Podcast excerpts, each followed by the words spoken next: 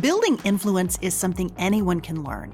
It's an investment you can make in yourself, and it can hold the keys to achieving your dreams and having the life and impact you want to have. I'm Laura Cox Kaplan.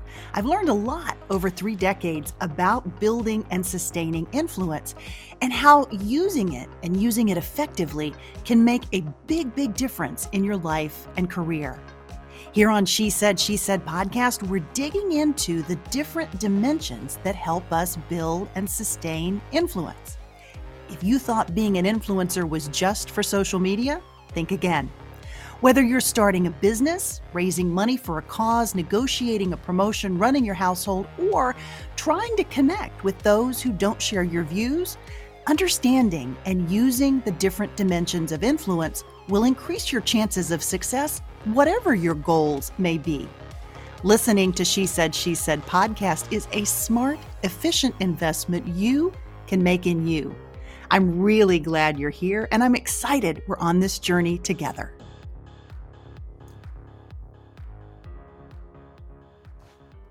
Hey, friend, welcome to She Said, She Said podcast. I am so glad you're here.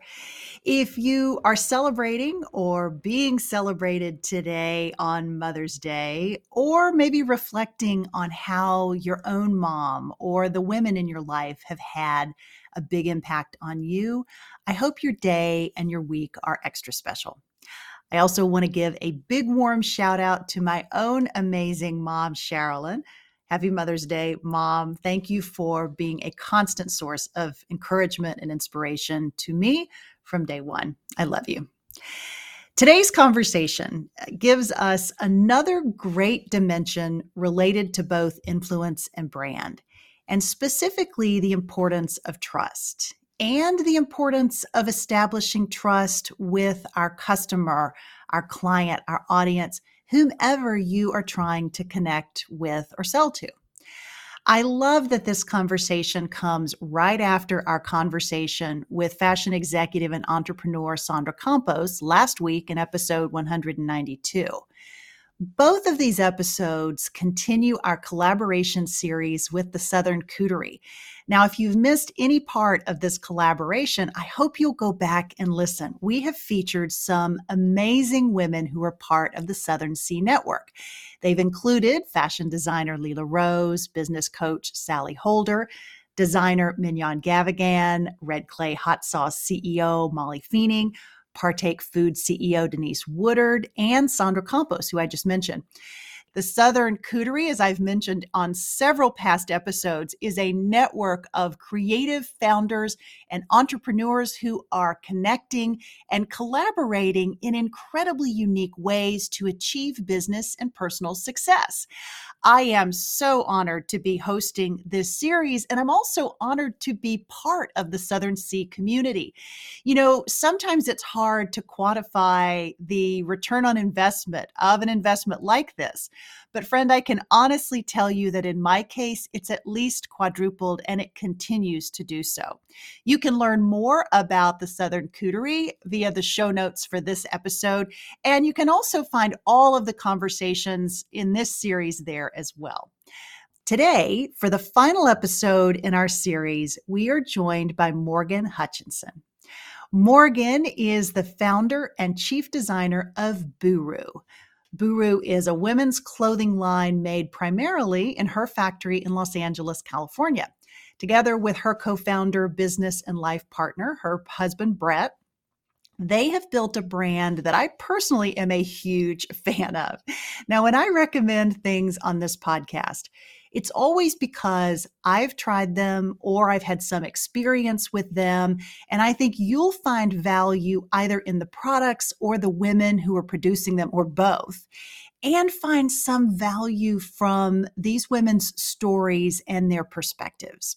Morgan certainly falls in that category. I have been so excited to share this episode with you today. While Morgan's clothes and especially her fabrics are really wonderful, it's the thoughtful approach to creating something that is both very unique and that fills an important need that actually sets her apart.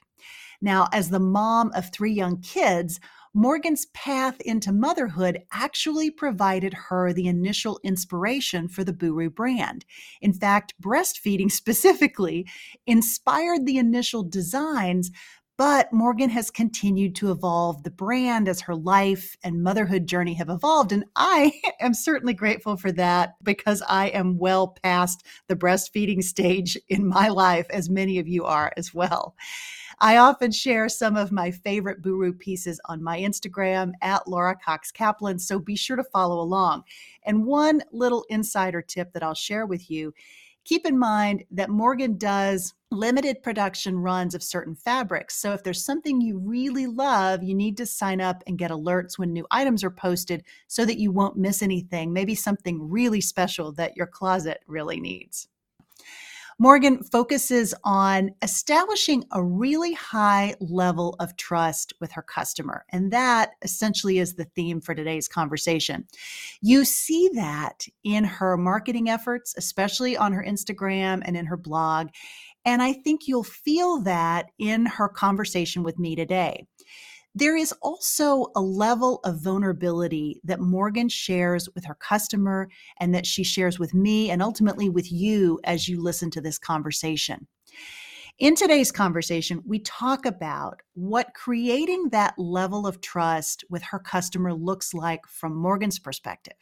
We talk about how her past entrepreneurship efforts, including with Passport Panties, an earlier company uh, that she founded, how that informed the way that she and Brett created Buru.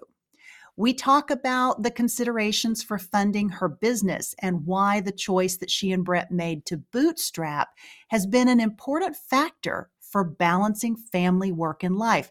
Friend, this is a really fascinating part of this conversation. And if you're trying to build a business like Morgan's, you won't want to miss that. One of the most important elements, though, of today's conversation actually focuses on mental health and Morgan's struggle with bipolar disorder. May, as many of you know, is Mental Health Awareness Month, and it's an important time to pause and to think about how we can increase our collective understanding of mental health and mental health challenges. Morgan is incredibly candid in our conversation, and it further underscores how she builds that level of trust with her customer and also how strongly she feels about the importance of sharing her story to not only give others who are struggling hope, but also to help change the stigma associated with mental illness. I am incredibly grateful that Morgan opened up with us about her struggles today. She felt strongly about sharing this part of her journey and her story to help others who may be listening. And I'm really, really glad that she did. One thing that experts say is especially important related to the conversation about mental health is just that conversation. Conversation, awareness, transparency, sunlight. And I can't think of a more thoughtful person to share her incredible journey. Friend, if you or someone you know is struggling with mental illness or mental health issues, I've included some helpful links in the show notes for this episode, so be sure to check those out. And know most of all that you're not alone. Friend, here is my conversation with Buru founder Morgan Hutchinson. Morgan, welcome to She Said, She Said. Well, thank you. I am so honored and thrilled to be here and chat with you today. Well, I'm so happy to have you. And as I mentioned before we started recording, I have become almost a cult follower of the brand and of you. You're ama- an amazing representative of what you're trying to bring to life with this brand. So I'd love for you to talk a bit about what is Buru. So Buru is a we're a women's clothing brand. We're based in downtown Los Angeles uh, the inspiration behind our company, and you'll hear in this um, chat we're going to have, uh, we've had several evolutions, but the inspiration of it was me, myself, becoming a mother. Uh, I was 32 when I had our first. I'm a mom of three now, um, ranging from two to nine in in their ages. Mm-hmm. And when I first had Olive, she's our oldest. I realized how quickly um, my fashion needs shifted, but also how quickly I felt left behind in the fashion world. Um, it seemed overnight that shopping in person was harder. Obviously, I had giant strollers, and you know, with your first, you carry way too much equipment. You know, you really only right. need a diaper and a pack of wipes, and you can right. get out. You don't know that your first time around. And I also realized no one had talked about the needs of breastfeeding in particular. So right. we um, we were living in China for eight months of my pregnancy with Olive, we moved back to the United States just before she was born. Um, so the name Buru actually means to breastfeed in Mandarin. Now, we are big believers in supporting moms no matter how they feed their children. And actually, we have a lot of customers who are not mothers at all. Right. But the inspo was my journey into motherhood and new needs that I found. And so when we first started, the concept was to create a marketplace actually for mothers to feel that we were curating um, collections of fashion and accessories that worked in their lives. So, easy access to nurse, washable, elastic waist, pockets. And we did that by carrying other ready to wear brands from designers we all know and love. And um, through a few years of that, we sort of learned that it was just more challenging. Wholesale was becoming more challenging. Um, you know, we'd expanded into about 40 different brands. We were struggling to keep up with chasing sales. Um, some of the dresses that started at 300 were all of a sudden 695 795 mm-hmm. and we realized pretty quickly that element of it was an issue the other element was my husband who's also my business partner shared that our gross profit margin was 10%, which if you've ever had a business with product, that's terrible. Not really sustainable, is it? Not sustainable at all. In fact, just basically a giant slope down into failure. Right. And with that, um, we realized we needed to make a shift. But we knew we were onto something because mm-hmm. we were gaining a following of women who really wanted to see how I was styling things and see how I was living my life as me while also being a mom. Yeah. Take us a, a, little bit deeper into the journey of evolving the company from a marketplace into a brand where you are the primary or exclusive designer at this point, right? You're the yes. you're the your primary designer, yes? 100%. And I often refer to myself as an accidental designer. I I was an interior design major. So I've always loved design and textiles. I'm still very textile driven.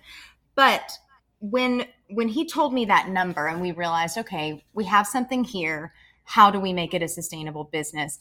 That's when we decided we needed to be a brand. Because what we had discovered was even though we had these amazing pieces from Love Shack Fancy and Rachel Comey and Ulla Johnson, we couldn't brand ourselves.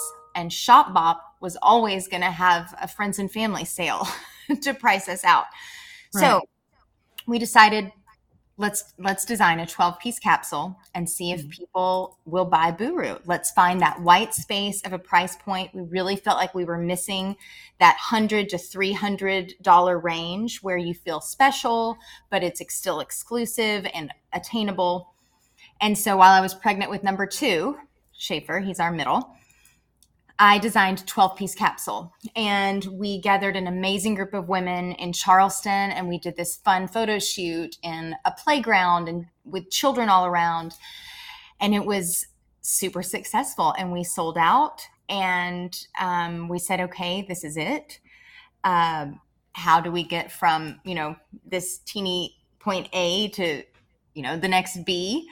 And for us, that was to pack up and move our family. We were actually living in Salt Lake City at the time. We had gone there for an opportunity for my husband, which was not a fit. And we packed up, moved to Los Angeles, started increasing the designs, the collection, and then eventually we've built a factory here. So we are now 50% wow. domestic production in our own factory and 50% still overseas at a small factory in southern China um, it's family owned and amazing, and we've been there several times. So we, we really do care how it's made, but we do like to continue to offer two different price points for yeah. our amazing customers. Yeah. Well, it's your your brand is so interesting to me because when I first became familiar with it, which is not that long ago, maybe six months or so ago, um, and I've ordered a number of different pieces. Now, these are pieces that maybe were designed for a nursing mom. One in particular, it was very funny. I bought um, the black turtleneck dress, which is so cute, and it has a it's long and it has a ruffle at the bottom, and you can wear it belted or you can wear it loose. But I, as I was pulling it out and I put it on for the first time, I was like, "Wow, there's zippers on both sides." and, and, up the back. So it zips up the back and there's zippers on both sides. I'm like, what the hell are all these zippers?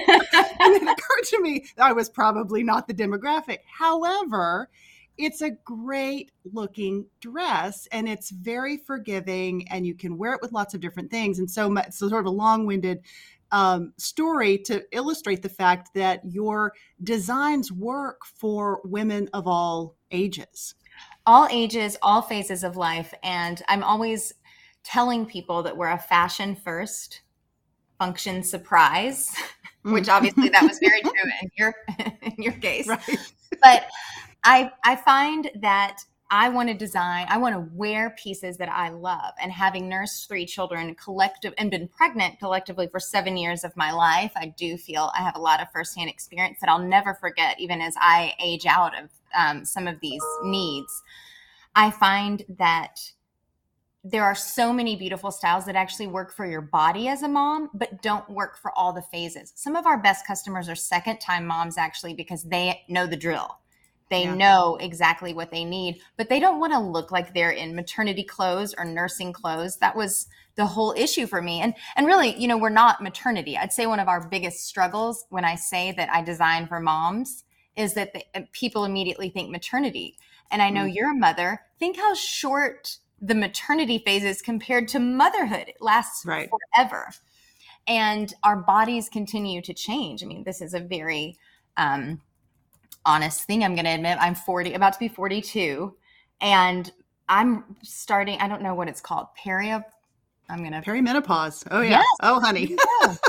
yeah. And I mean, I don't know if this is okay to share on this, but I know it's women it listeners. But you know, I mean, my cycles are coming much faster, and I'm hot all the time, and I just was not prepared for that to happen. I've been doing a lot yeah. of reading about it, but I think you know we do a lot of cottons, we do a lot of pieces you can layer and take off, lightweight jackets, and so I'm finding that even though I have finally phased out of the nursing phase, all of these styles are working for me in new phases of life and motherhood that I'm going through. And that was the intention all along was to offer generational dressing and to buy investment pieces, things that are in your closet and work for you throughout this journey of motherhood and womanhood. Yeah. One of the things that I think surprises me the most about the brand is the fact that the fabrics are amazing. They really are amazing. And yet the price point for the most part is pretty low. And you, you do have different price points, but for the most part, it's very reasonable, very pocketbook friendly. And yet the fabrics are really, really outstanding. And so it's kind of an amazing balance that you've struck here. And it's you're you're doing limited quantities of things. Mm-hmm. So, you know, for those listening who may be looking for something interesting that you see on Instagram, you better hurry because mm-hmm. you'll miss your opportunity opportunity. Yes. Maybe talk a little bit about the philosophy behind having a limited run of pieces. Yes. So for our domestic production that we do in our factory, we do a lot of repeat silhouettes in different textiles. As I mentioned earlier, I think my interiors background made me so textile driven. But when one of the main reasons that we wanted to start the factory here was to create more responsible manufacturing.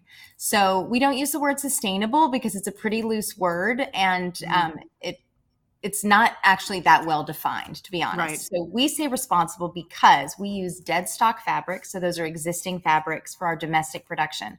So we're not adding, we're not using more energy to create more fabric. We're finding things that have been ultimately left behind by designers and in some cases are truly vintage fabrics. You know, they've reached that. an age period where you could call them that. Mm-hmm. And because of that strategy, so not only is it responsible in terms of the environment and just trying to help the fashion cycle, which is rough as we all know, with fast fashion and right. the amount of um, returns that just get dumped in dumpsters and from those fast fashion companies. But so it's responsible, but also because it's dead stock, you can buy them at a better price. So mm-hmm. what a designer once paid for that fabric to have it custom made for them or a company we can now buy that at a fraction of the price, which allows us to offer these beautiful tailored shirt dresses in incredible fabrics at half the price that you might see something similar. Mm-hmm. Um, and also, we are direct to consumer. The only wholesale accounts that we do are when we do an exclusive for someone. Um, we don't want you to ever see the same Buru piece on our site as you would see, say, on the Sill or the Avenue. We have some new partners coming up um, because that was one of the things that we thought was so broken when we were a marketplace ourselves was that competition and it works for other people it would mm-hmm. obviously as i mentioned earlier we couldn't find a way to make it work so we yeah. shifted gears but that's how we keep that price down is, is are really those two things and then additionally um, having the factory ourselves so we've eliminated the middleman there. We don't have a contract manufacturer that's also taking a markup on it. It is truly, there are full time employees. And so that eliminates, you know, that charge up. We can charge right. exactly for their time versus it being charged for their time and then, you know, doubled so that the owner of the factory makes even more. So that, yeah. that's another way. And this is a business that you and your husband have largely bootstrapped, correct? 100% bootstrapped. We've not taken wow. outside money. Um, we own it 51% me, 49% him. So it is female majority. Love and that. we are also female, um, really heavy in female employees. Um, though our head of production is a man and um, also our, our cutter and sample makers. Um, I'm sorry, pattern maker are men, but the rest of the team, other than Brett, is female. That's awesome. I love that. I absolutely love that. Maybe talk a bit about just quickly why you made that determination, why that was important for you guys to bootstrap versus going out and getting private funding. Absolutely. So I think um, my husband actually comes from private equity. He's um, was spent his career in finance, which is very helpful. And I just want to sidebar for any female starting their own business. Um, I'm not a dummy when it comes to business, but it is not my expertise. I think it's one reason, just one of the reasons we're a great team. But you have to find somebody who can do that for you and guide you because it is every bit as important as your idea, your talents. Um, they are literally hand in hand. And um, just want to make sure I get that in there because yeah. he has been the reason that we could bootstrap. He's so creative with how we use our money, which buckets it goes into, and um, and how we scramble and make all of that work at times when you know you have huge inventory buys. I was um, texting with a friend this morning who has a business and it's a little younger than ours. She's doing so amazing, but she was asking me some questions, and I just mentioned that we, you know, because our domestic production is through payroll, and our overseas production is cash payment, we cannot use any credit for our inventory. And she just responded with, Oh my God, that's terrifying. and, in, you know, it really can be because they're huge um, swings. Right. So you have to be prepared. And he was, you know, we've bootstrapped. We do not come from money. I, I know that's a weird thing to say, but I think, you know, in fashion, if you do a lot of digging, you'll find that some of these mm-hmm. brands come you know, there's a lot of trust funds, which is amazing and great. I just say it to be an encouragement to someone who maybe doesn't yeah. have a trust fund that it can be done, but you have to be scrappy. I mean, we still do a ton of our own photo shoots. We're very hands on. Um, we outsource when we absolutely have to, and we are slow to hire. We, you know, we we push that limit a lot at the Southern C, someone said, So who's your social media director? And I really found myself almost being embarrassed to say, like, we don't have one, which I think actually is bizarre at our size. And it's something that we're working on. But for us, the production side has so been the focus and getting the product yeah. um, perfect that I guess what I'm saying is when you bootstrap, you can't do everything at once. And you have to set those expectations for yourself that it could be mm-hmm. slower. But in the end, you have control of not just your business, but of your life. And that was so important for us. We want our kids to be with us, we want our kids to be involved. And if you're answering to investors who want you to grow 100x in a, five days because they want their payout, some of those things are really impossible. And we get this one life. And so for us, it the bootstrapping was for that very reason. Now, there have been some really hard days and tears, and there's lots of stress, and we feel the weight of the world on our shoulders a lot. But you would if it was an investor's money also. Right. So the way I look at that is that pressure is there, but when you just answer to each other, you know, and to your family, it just it opens up your life to really be your own. And that is sustainable to me. One of my favorite quotes is that entrepreneurs don't fail, they quit or give up. And I think if I was um, answering to investors all the time, and if so much of our life was spent showing them financials and all of those things, I I think I would burn out. I, I just yeah. know myself well enough. So I, I, I, love that. I yeah, I, I I love I love that perspective. I think it's so I mean you're so honest in the way that you that you talk about that and I think it's really important for people to understand that piece of your story and that piece of your journey.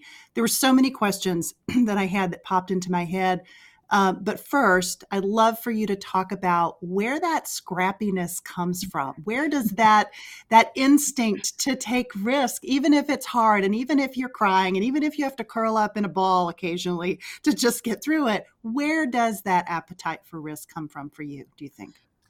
It's so interesting you ask this, and my mom and I have talked about it because she is incredibly risk adverse. Um, and so the scrappiness i do attribute uh, some to growing up in a really small town where resources were slim pickings and you had to be creative and resourceful to get things done. Where did you I, grow up morgan? I grew up in murray kentucky. There is a university there. I, I didn't go to school there but um, it's a neat town but it is in the middle of nowhere. It's two hours away from an airport. It's not on an interstate.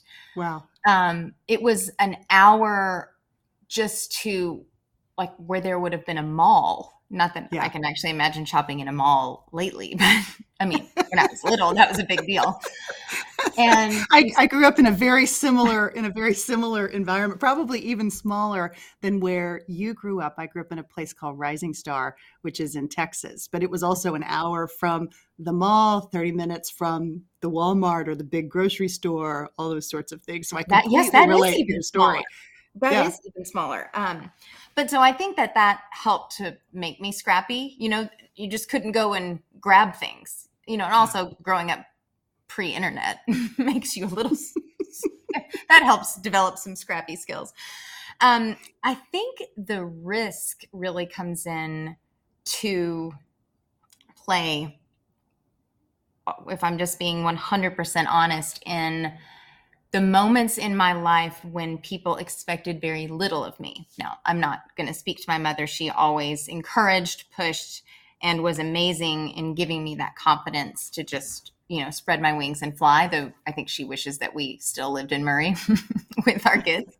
right. um, but I think, you know, I had male math teachers who said to my mom, I don't know why she signed up for honors math. She should just be a cute cheerleader. Ugh. Or and those things, as silly as they sound, when you're being told that in the seventh and eighth grade, right, they stick with you. And I am very much a person who just in my course says, "Oh, I'll show you, buddy. You know, watch me ace calculus." Even though I didn't really want to, it was more of a, in spite of you, I will do this.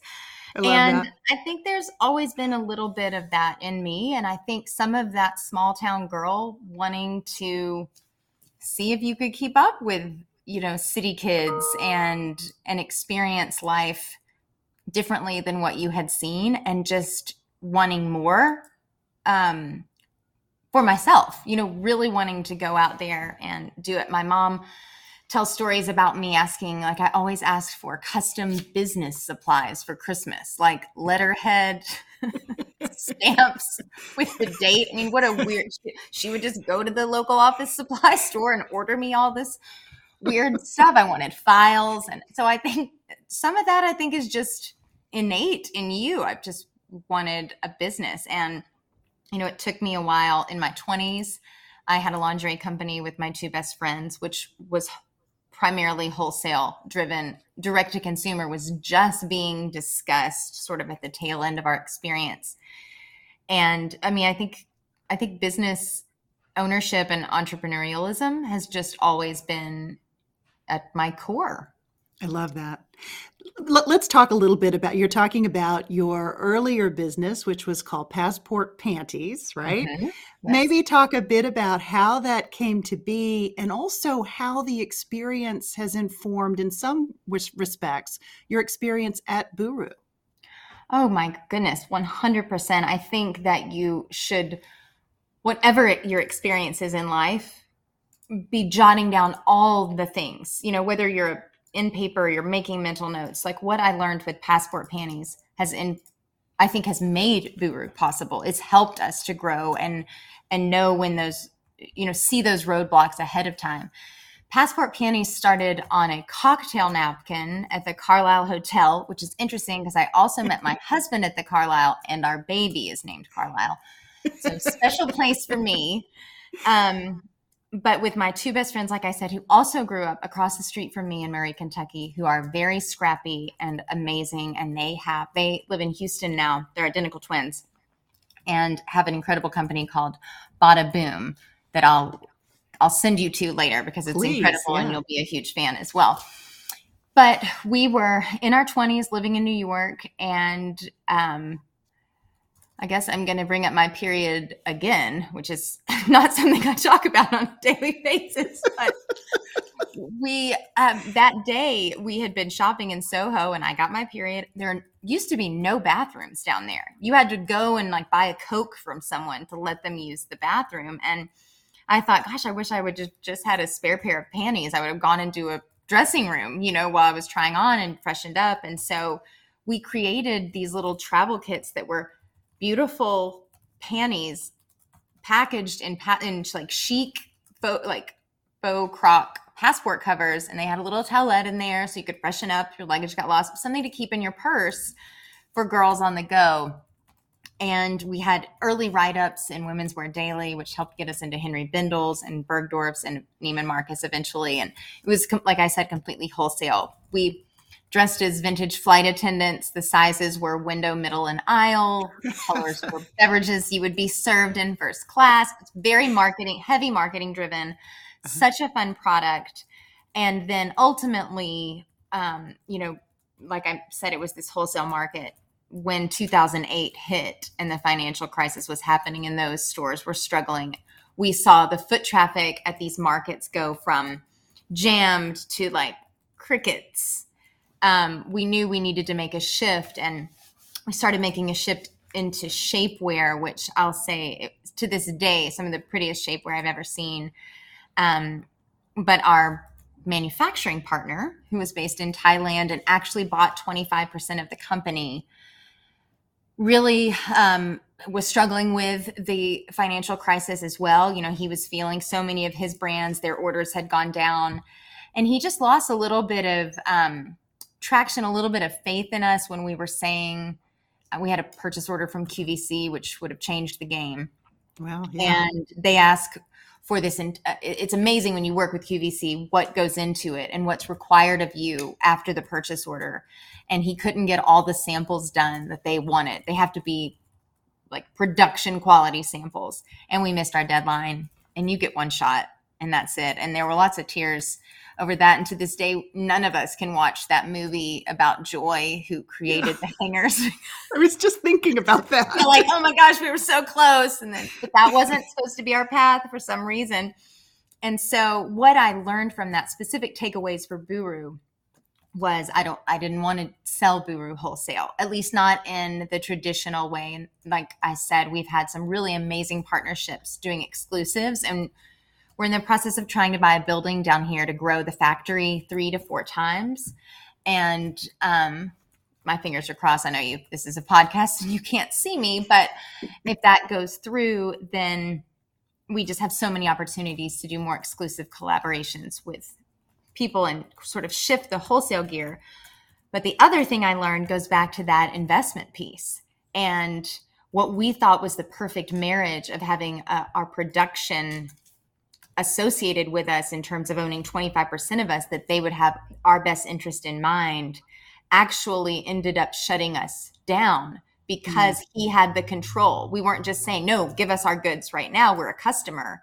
He felt he had say in it and um, that's so interesting so those those things that sound so good on paper are mm-hmm. probably the ones that you need to spend the most time considering and making sure they're right for you and i know in the end it was what was right for my life and for the girls life i know we're not girls anymore but i'll forever call them girls because we met when we were three years old but I think that those are probably the two biggest takeaways. Mm-hmm. Um, and then that investment part kind of leans on this as well is the control aspect of it. So right now, as I mentioned, that we're 50% our own factory, 50% imported for Buru. The 50% that is in control has saved us during mm-hmm. COVID. I know it's contributed to our growth and it's because of the control Hmm. We um, brought everything in house. And if you've never produced clothing, I don't know that that actually means much, mm-hmm. but I'll break it down in maybe three sentences. When you produce overseas, it's a one stop shop. You give them your tech packs, your designs, the fabric. They handle it. They handle the cutting, the grading, the, you know, grading is when you go from size to size. Mm-hmm. When you produce domestically, traditionally, it is all different people. You select your fabrics, that's one step. You create the design. You have a pattern maker who's separate from the person who grades it, who's separate from the person who does the markers, which is what's given to a cutter to lay out like giant paper doll patterns, kind of. Mm-hmm, you can mm-hmm. imagine that. So your cutter is separate, and then your cut, and then your sewing is separate. So imagine the organization that that takes, and how many people you're relying on to hit your your deadlines.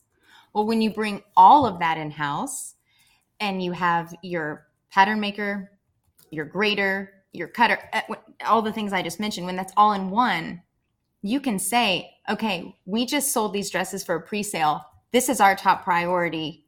This is what, you know, this has got, here's the deadline. It's got to get out the door. And we know that it can because no one, no other company can come in and jump in front of us mm-hmm. who's making, you know, 15,000 of something where we're making, you know, not 15,000. But that's so fascinating. Yeah. That's so, so that's so I, fascinating.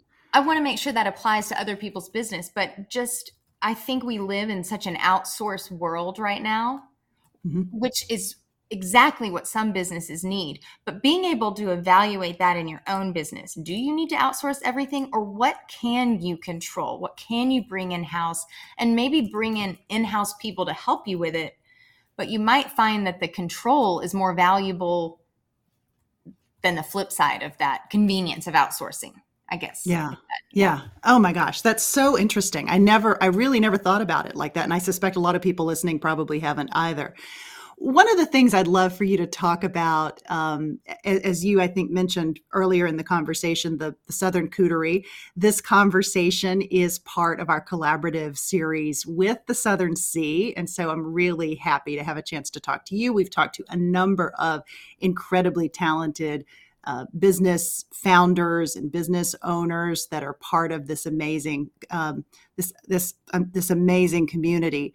Um, the theme for the for the Southern C this year has been blooming growing and evolving and one of the questions that i had for you as you talk about passport panties and now you talk about buru and the original inspiration for both of those businesses really came from what you were experiencing in your own life. You were young and in your 20s when you created Passport Panties and you were a new mom when you were when you created Buru.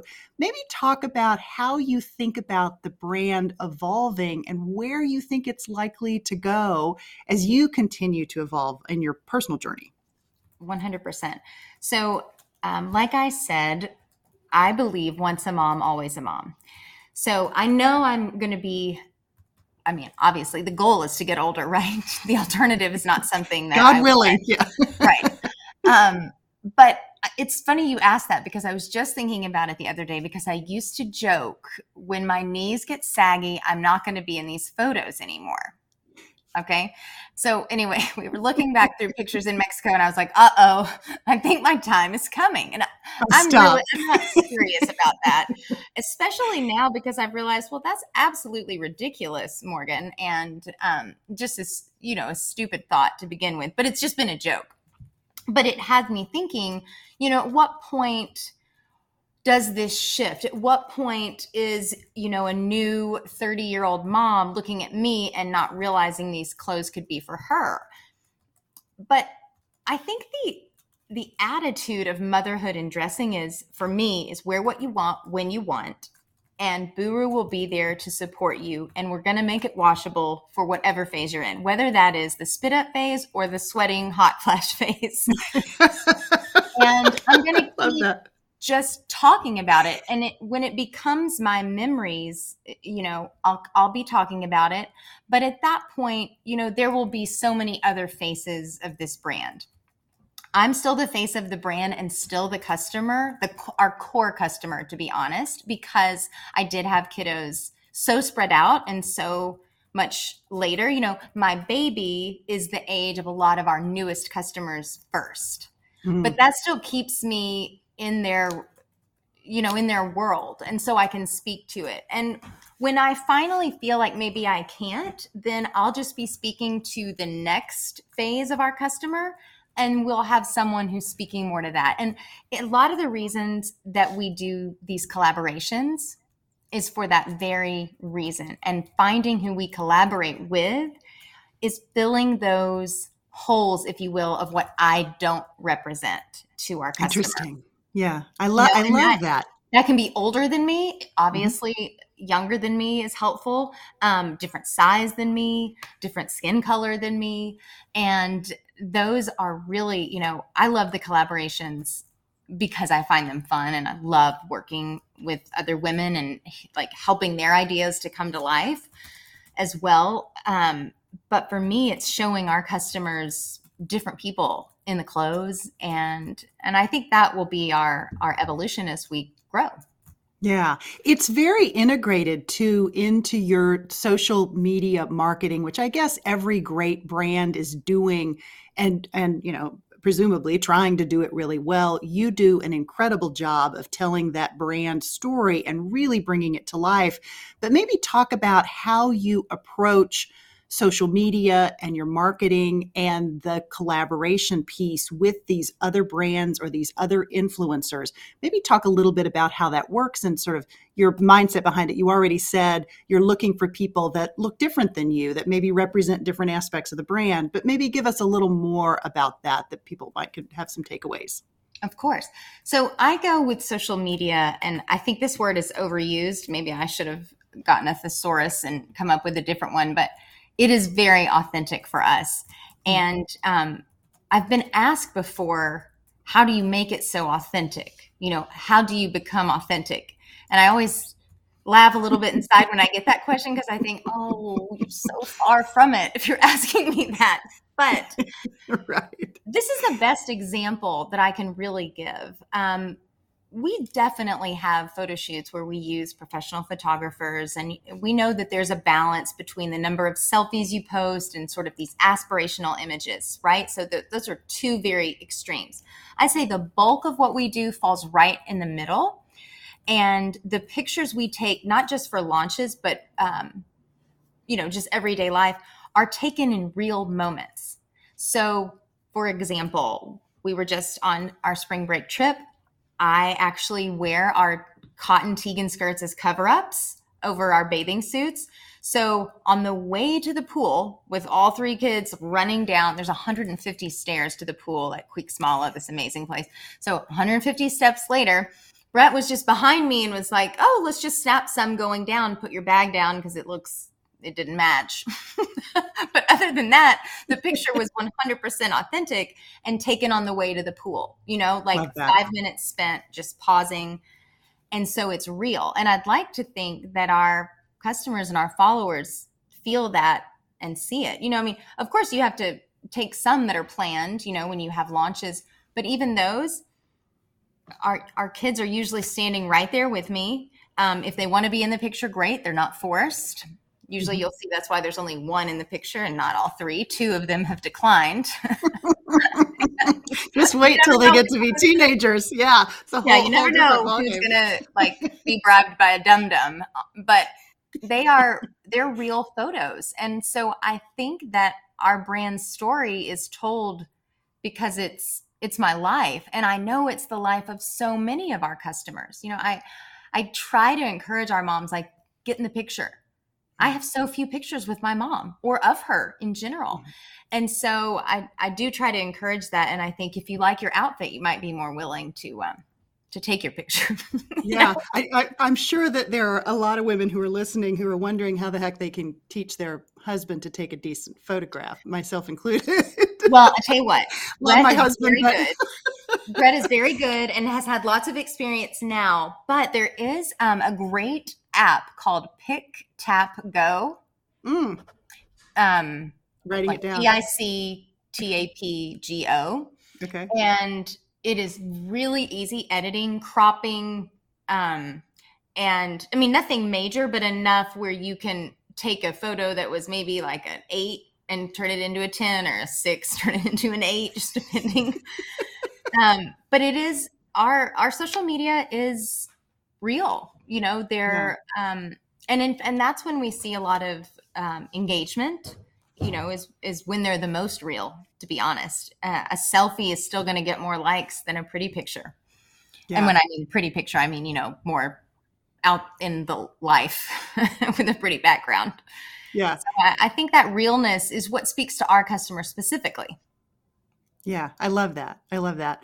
Um, I would love Morgan, you know, talking about being authentic, a really important part of your story and one that you and I just for the, you know, for the benefit of the listeners who are listening, just so you know that I'm not springing this on Morgan. Um, a part of Morgan's story is her struggle with mental health. And she speaks very openly about this topic. And because May is Mental Health Awareness Month, we talked about in advance the fact that Morgan had these struggles and that she was willing to talk to us about that on the podcast today. So I am really grateful that you're willing to talk about that. Share a bit of your journey with us, Morgan. Of course. Um, when I was 27, I was diagnosed um, with bipolar. It was lots of years of misdiagnosis and figuring out um, sort of what was really going on with me. What was happening at the time? A lot, huge swings. So big lows, um, lots of suicidal thoughts, which is something I still deal with on a weekly basis. Um, and it took me a long time to realize that that was not normal I just assumed that everyone was doing that. And now I am aware they're not. Um, and then manias. And the, if you're not familiar with bipolar, the manic portion of it on the outside seems fantastic. You have tons of energy. You're accomplishing so much a lot of the times. You're more social, or at least these, this is my experience. Obviously, it's mm-hmm. different for everyone, but for me in particular, my family, I think in a manic phase wouldn't think anything was wrong with me, but it's actually when I would be the most detrimental to myself and the most likely to act on those suicidal thoughts. And so I had, um, at 28, I was admitted into a mental institution. And um, after a suicide attempt, and spent a week in a regular hospital, and then was, you know, released into um, a mental institution, which was one of the most eye opening experiences of my life and uh, amazing growth and understanding of how serious my disease was and how I would very likely live with it for the rest of my life, but that it could be managed. Mm-hmm. And I think another thing a lot of people don't know is that you can actually have remission periods. I'm putting that in quotes for some reason, but remission periods of it. And that can be great and also really scary because mm-hmm. it can sneak back up on you. Um, I have to take medicine every day. I'm sure I will forever. It, it's not always the same. There are definitely times, you know, when your body's changing. It's been very challenging after the pregnancies, usually during the pregnancies and nursing, I'm okay. And then when that ends, it's a whole new round of medicine and experimenting. Um, but overall, I'm a very high functioning bipolar person. I have an incredible support um, of my family and friends who check in on me. And Brett is um, so understanding and constantly helpful and aware and that makes it possible if you're struggling if anyone listening is struggling with it your support system is every bit as important as your meds mm. and that can also be you know your doctor and making sure that they're good and checking in on you but i think the the reason i talk about it openly is because i function and making sure that if someone gets that diagnosis they don't spiral into a hole of oh my gosh life is over. Because in fact for me getting the diagnosis was a, a revelation you know? It was mm-hmm. okay i'm not cre- i'm not making this up. I am this is real and we can find ways to manage it and i've done so much cognitive therapy training which is every bit as helpful as the medicine and it's a it's something I deal with just like someone with diabetes. I always say it's kind of like diabetes of the brain. You know, it mm-hmm. shouldn't be taboo. It, it, and I think the more we talk about it, the less taboo it is, the more people will get help. They'll get help faster because they right. won't feel like there's a stigma against them. Right. So, Right. I, I am so I'm so grateful. I mean, you're such an inspiration on so many levels. Um, the fact that you're willing to talk about your journey and your struggles in such an authentic way so that you can help other people and also make sure that they know um, they're not alone if they're struggling with these things. I will include some resources in the, the show notes for this episode as well for anyone who may be listening who may be struggling as well. But thank you for sharing that because it's such an important, important message, not just during mental health awareness month, but always. So thank oh. you for for that. Oh, of course. Morgan, I'd love for you to talk about what influence means to you. As you know, that's a big theme for this podcast. Building and sustaining influence is really key to getting whatever you want out of your life. What does this topic of influence mean to you? So I love this question. Um, to me, in my life, I think influence sort of goes hand in hand with trust right? If if i'm personally influenced by someone it's because i trust their opinion their values. Um, so for me if i've gained any influence doing this i think it's because i have been honest. And you asked about our marketing earlier. Our marketing has been very real um, i never want to pitch something to a mom and try to sell her a garment that i wouldn't wear in my daily life and so i think when they see me walking the walk not just talking the talk um, you know, actually wearing a ball skirt to the grocery store if that's what I want to wear that day, or if I'm going somewhere at night and I don't have time to fiddle with changing, then I became a trustworthy source to them. They believed what I was telling them. And I think that that's where your influence starts, you know? Mm-hmm. Um, and so then if you're a trustworthy person, then when you ask for things that you want, you know, A, you probably have proven influence. You probably have numbers you can share or whatever it is that you're asking for, the stats to sort of back up why you think you're worthy of getting what you're asking for. Um, but I think you also are more likable. You know, if you if if you've been honest with people and you are sharing real things going on in your life, then you are believable and you can influence them in a positive way. I I'll speak to something that has nothing to do with Buru or the clothes. But as we were posting pictures from our vacation, the DMs were just flooding in. Is this kid friendly? I'm going to do a whole recap on the place. But I was thinking it's, you know, I, it's a lot easier to answer those questions honestly when you're out there taking your three kids to a place that, by the way, I don't think is very kid friendly. I mean, if you want to take 150 stairs to the pool with your two year old, then it is kid friendly for you. It was it beautiful. Was it was it a was beautiful setting. Yeah. We had an absolute ball, and we tend to take our kids to not so kid friendly places, and we take them in our Buru bus all summer long. And I think that over the years, people have seen me do those things. And so I've gained a spot a teeny tiny spot in their lives as being someone that they could look to for not just fashion advice, but like, oh, okay, how did you do that with your three kids? And so it's a full circle story. So if you want influence, then you got to live it. You have to, yeah. you have to be, be doing it. Um, you know, I always find it interesting when I see people selling you something that they don't own or didn't try isn't that an interesting thought?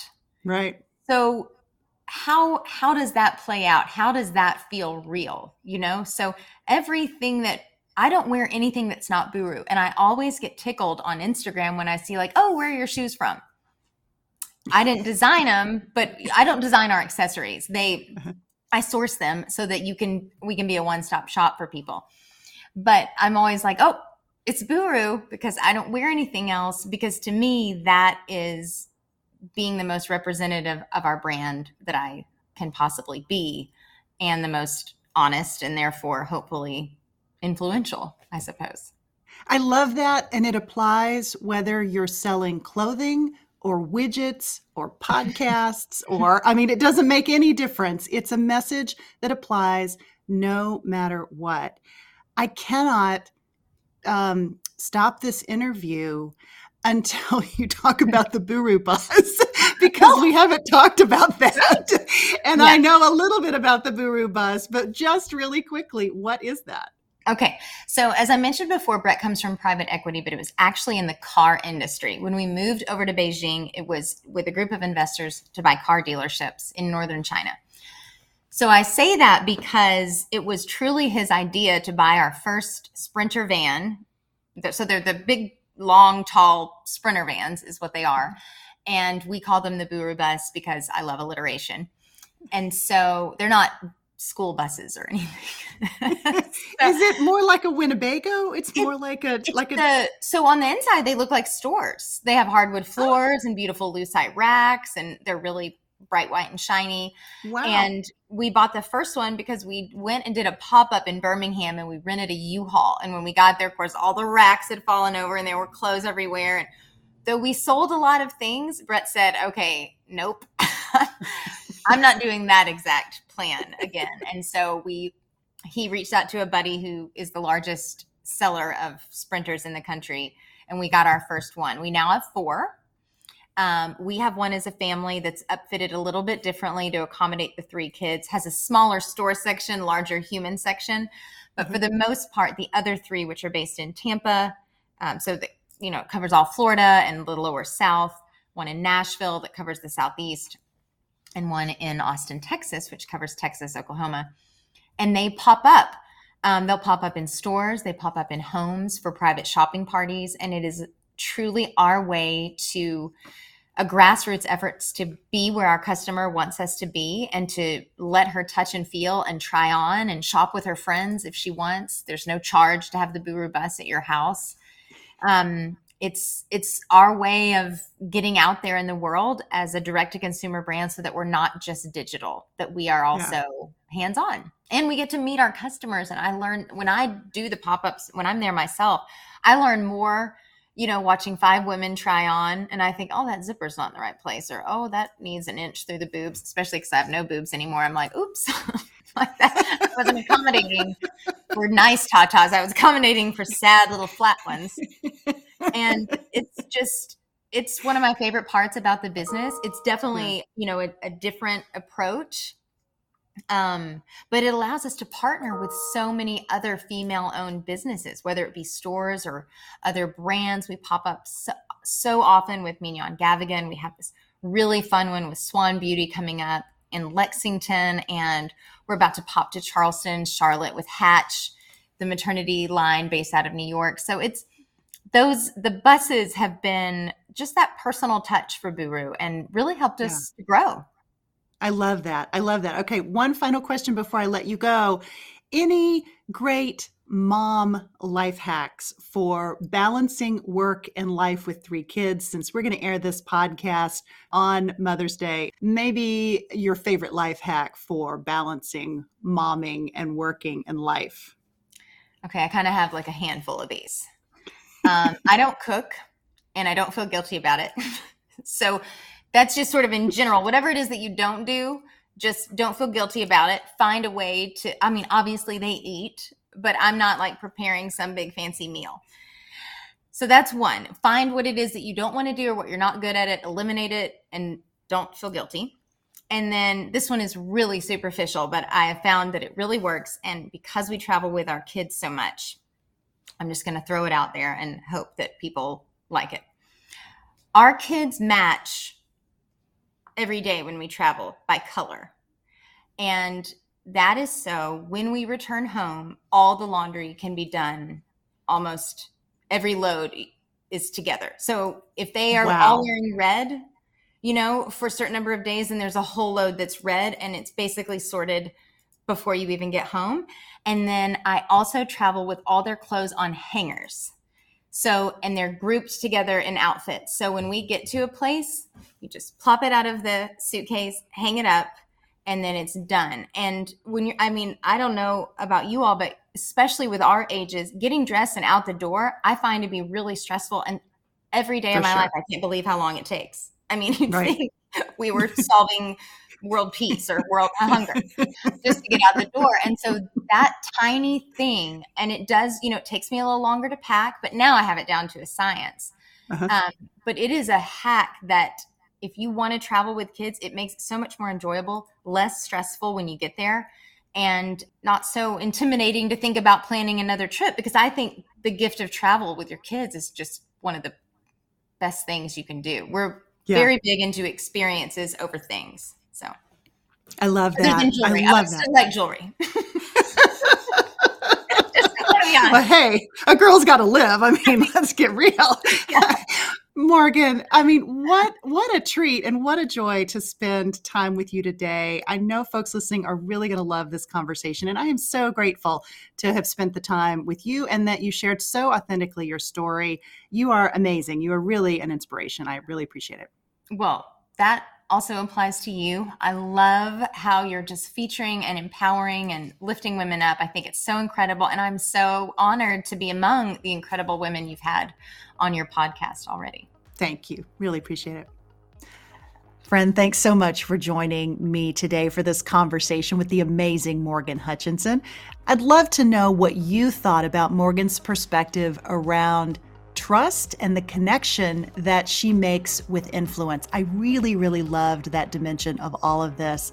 And I thought that her focus on trust also underscored so much of what we talk about in this conversation as it relates to connecting with our customer, being vulnerable, sharing uh, parts of our journeys that are really personal, how that can really help build that level of trust and connection with your customer, with your listener, with your follower, with your client, whatever the case may be. I'd love to know what you thought. And as always, I hope you found this investment of your time well worthwhile. I'd love to hear from you, so please send me some feedback you can reach me via the contact link that I've included in the show notes for this episode. You can also leave a review on iTunes or wherever you're listening to this podcast. I would be really, really grateful. I love hearing from you, and I'm so glad to have you here on this journey with me. In the meantime, you take care, have a great week, and I'll talk to you again soon. She Said, She Said podcast is produced weekly by She Said, She Said Media.